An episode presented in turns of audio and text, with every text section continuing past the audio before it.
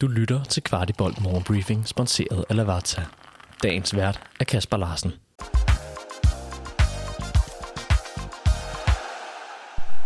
Velkommen til ugens første morgenbriefing.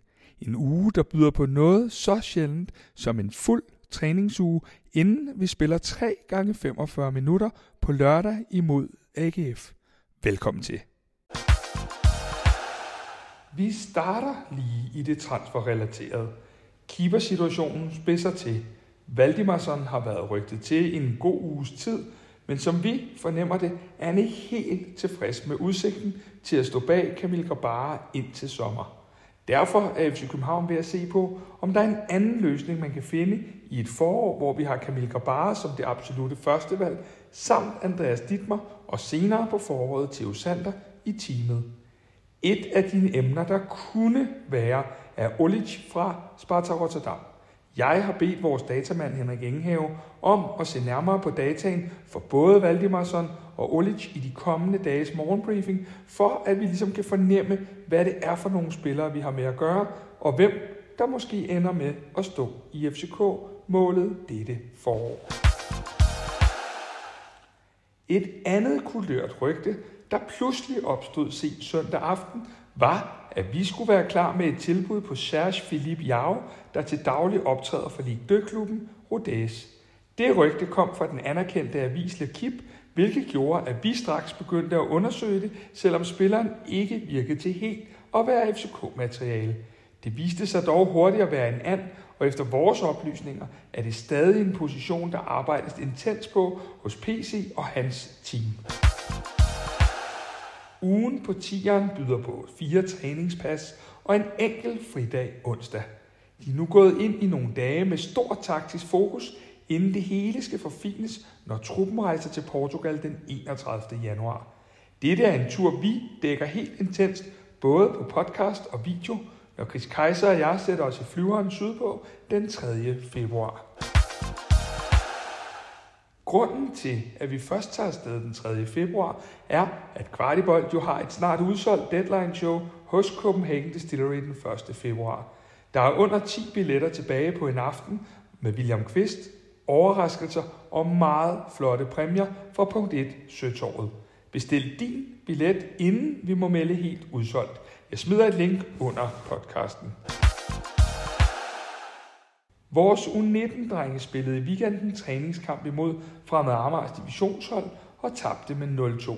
Det var drengenes første kamp, og de måtte undvære flere spillere, der var med A-truppen i Prag. Dette var også Morten Biskovs uofficielle debut som cheftræner, efter at Alfred Johansson forlod jobbet til fordel for Rosenborg, efter at efteråret var færdig. U19-drengene indleder deres række med lidt af et brag lørdag den 2. marts imod FC Midtjylland. Og apropos vores U19-drenge, så har vi netop forlænget kontrakten med midtbanespilleren Oliver Højer. Oliver, der er søn af FCK-legenden Lars Højer, har altid spillet i KB, FC København, og man kan ikke blive mere egenavn, end tilfældet er her. Stort tillykke til Oliver med forlængelsen. Tirsdagen er ikke helt som den plejer, hvis vi ikke har vores faste element med omkring ex-FCK-spillere, der er kommet på tavlen for deres klub.